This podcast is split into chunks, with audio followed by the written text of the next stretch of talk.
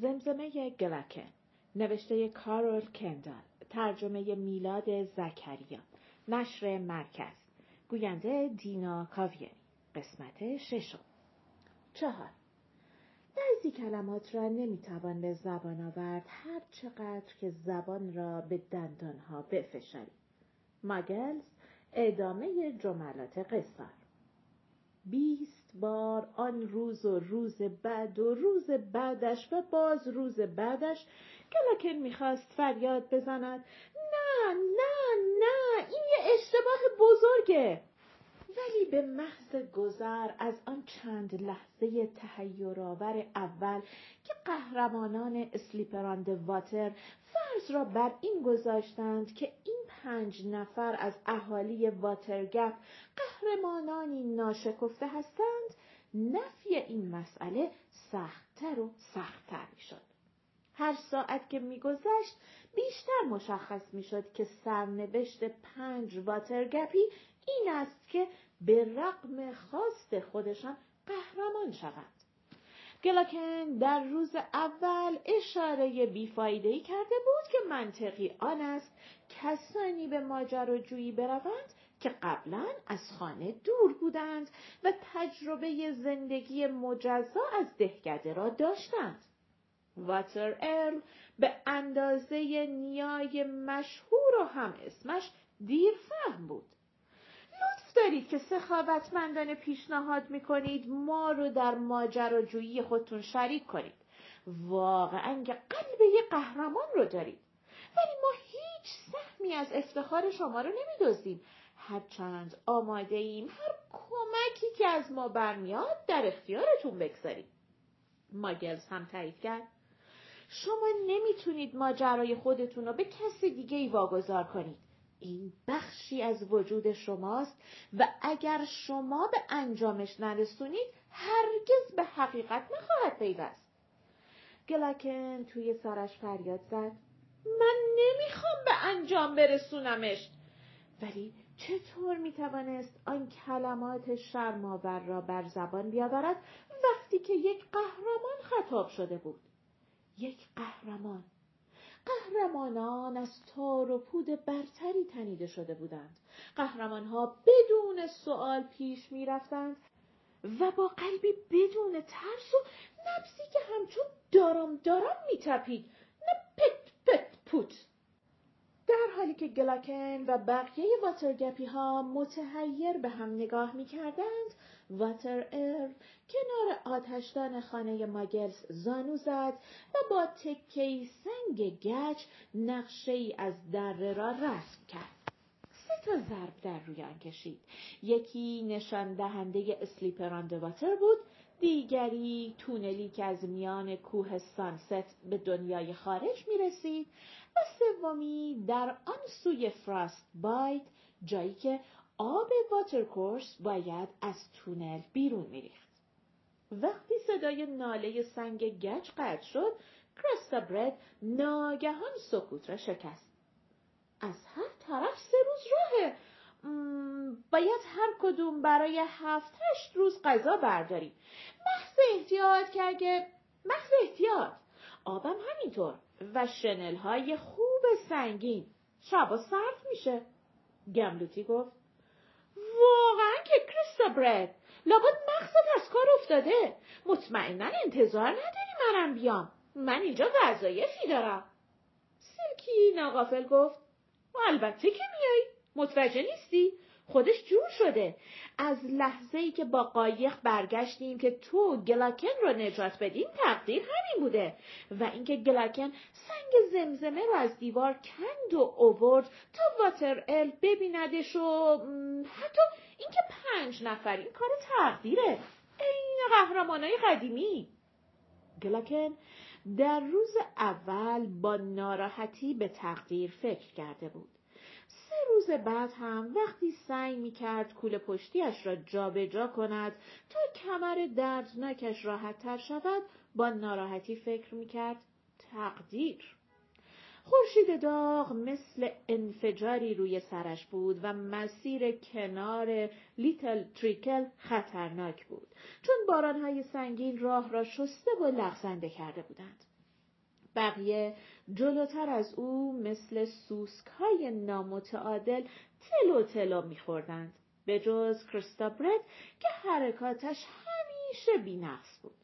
لابد دیگر داشتند به تپه سنگی نزدیک می شدند جایی که قهرمانان قدیمی منتظرشان بودند. تپه سنگی همان جایی که نبرد مشهور با ماشروم ها اتفاق افتاده بود. تمامی ماجرا مسخره بود. مثلا آنطور که دهکده را ترک کرده بودند. جایی که مثل قهرمانان با مارش موسیقی و هم همه صدای ناقوس ها در حال رژه رفتن از ده خارج شوند می‌شد گفت دزدکی جیم شده بودند. مثل یک دسته فراری.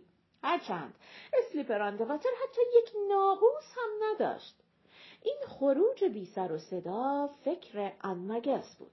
به حالتی مردد گفته بود بهتر دهکده رو بیدار نکنیم و احتمالا باعث ترس و وحشت مردم نشیم. ممکنه تلاش کنن جلوتون رو بگیرن. شما که نمی‌خواین چنین اتفاقی بیافته. گلکن فکر کرد. چه کسی گفته نمی‌خوام؟ مینگی قرید شورای پریوت اگه بشینن به حرف زدن همینطور حرف می‌زنن تا آب بیاد و دهانشون پر کنه. ماگل ادامه داد.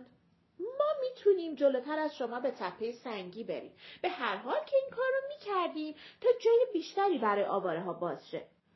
وانمود می‌کنیم می‌خوایم خونه های اونجا رو آماده کنیم تا شما پنج نفر رو پیش خودمون جا بدیم. هیچ کس کوچکترین تصوری نمی‌کنه که شما دهکده رو ترک کردید. واتر ارل گفت البته تا اون طرف معدن طلای قدیمی همراهتون میایم و بعد از اونجا شما رو راهی می‌کنیم. کرلی گرین فریاد زد وای چه هیجان انگیز گلاکن احساس مریضی کرد ولی برنامه ها و نقشه ها پیش رفته بود و همه چیز همانطوری انجام شده بود که از کسی که وسایل خانهش را در کپه هایی روی زمین نگهداری می کند انتظار می رفت.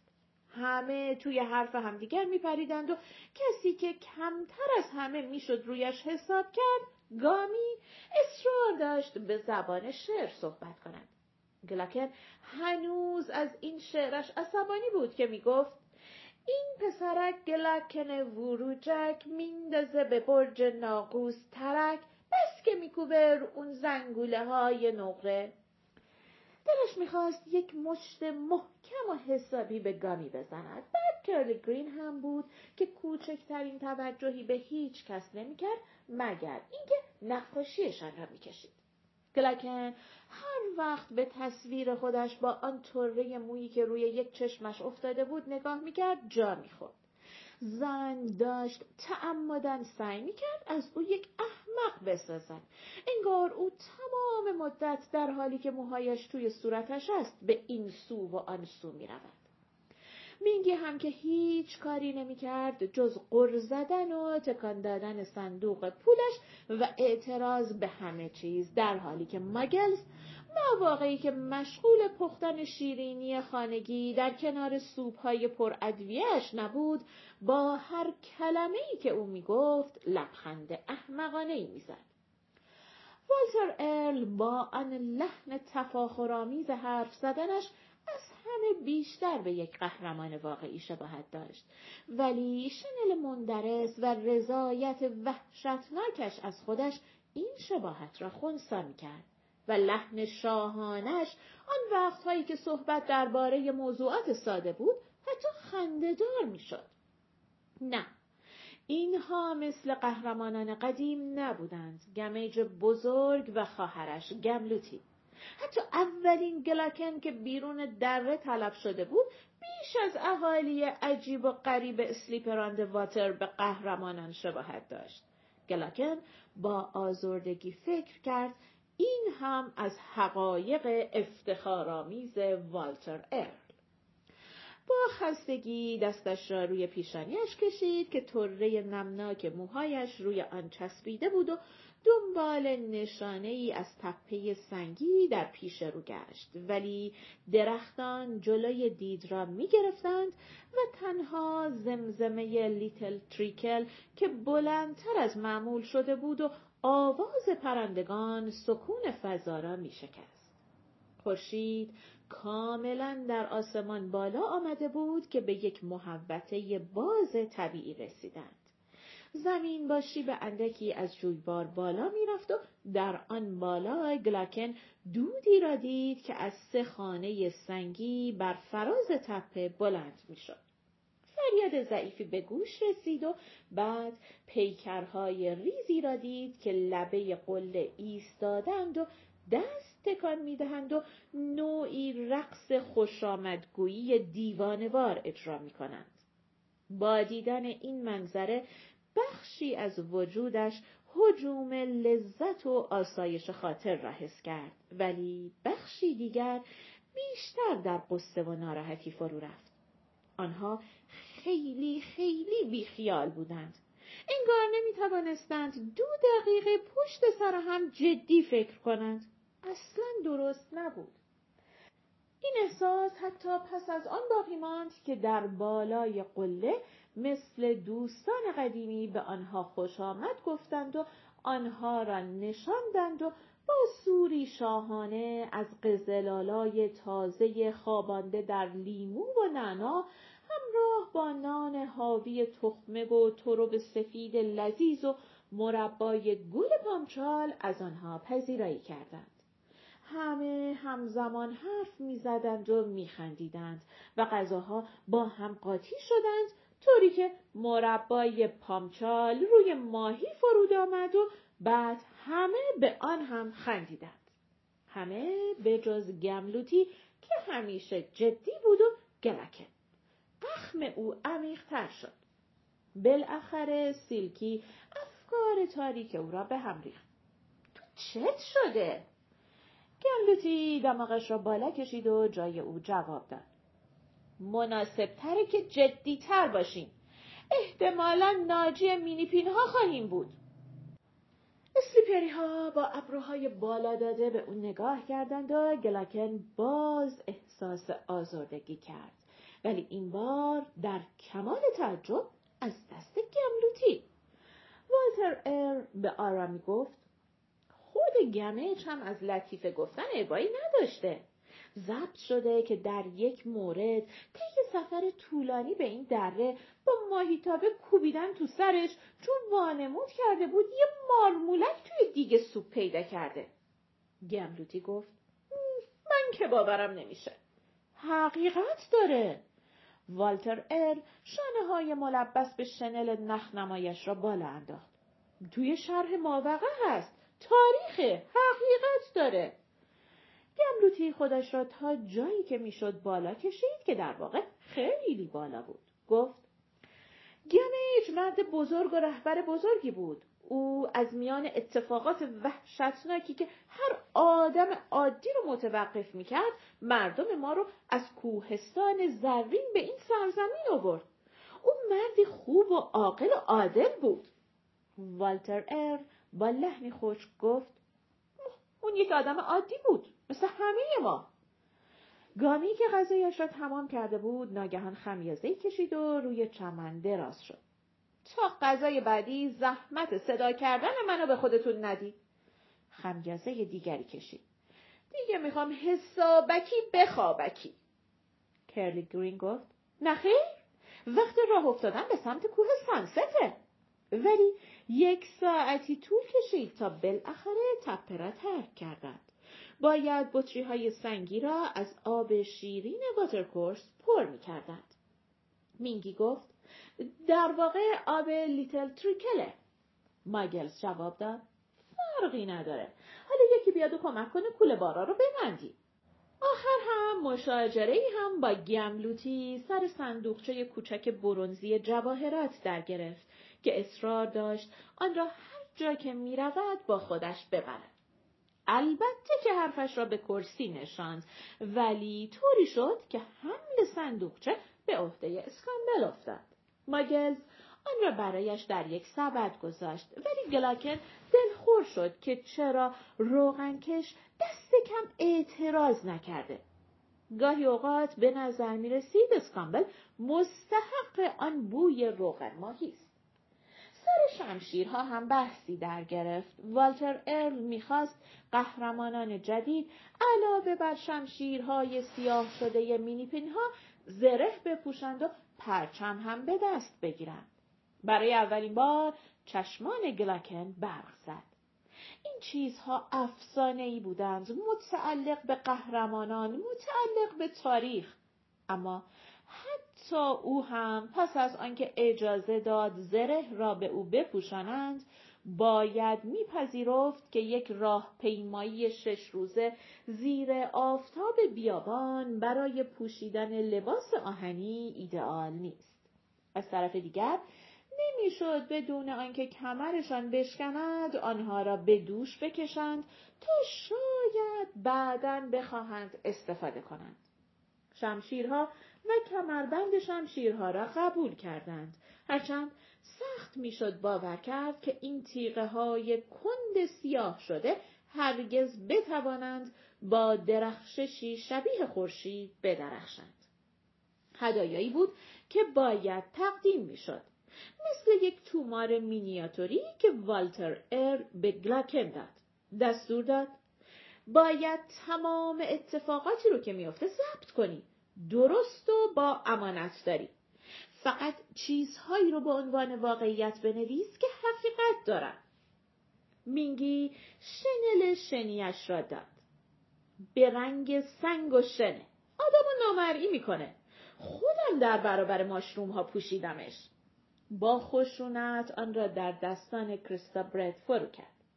کرد گرین و گامی دسته کوچکی از صفحات پوست درخت توس را که با شاخه های تاک به هم بسته شده بودند تقدیم کردند. کرد گرین توضیح داد جملات قصار مگلز برای وقتی که حسابی توی دردسر افتادید. خیلی ساده صفحات رو باز می‌کنید و هر جایی رو که نگاتون افتاد می‌خونید. شما رو راهنمایی می‌کنه. گلکن پوزخندی از تمسخر زد که به صرفه ای تبدیلش کرد. مگلز یک ابزار با قیافه عجیب نیمی کلنگ و نیمی بیل در کوله پشتی اسکامبل گذاشت و سبدی حاوی گیاهان دارویی به سیلکی داد تا به کمرش ببندد.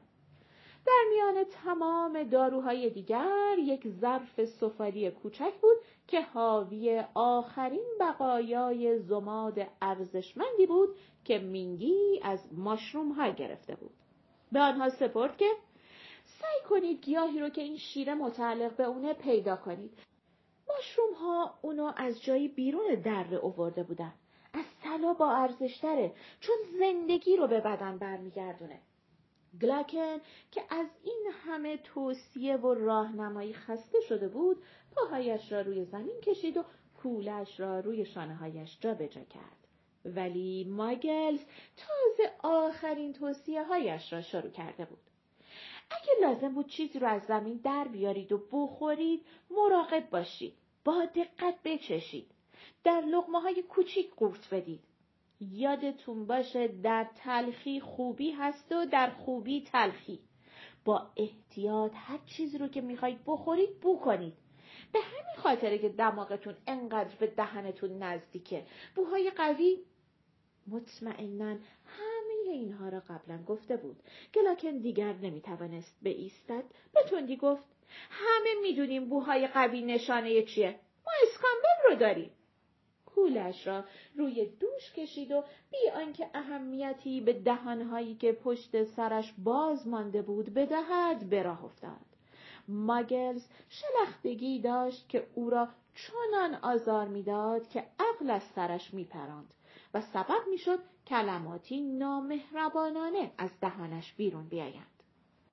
پایان قسمت ششم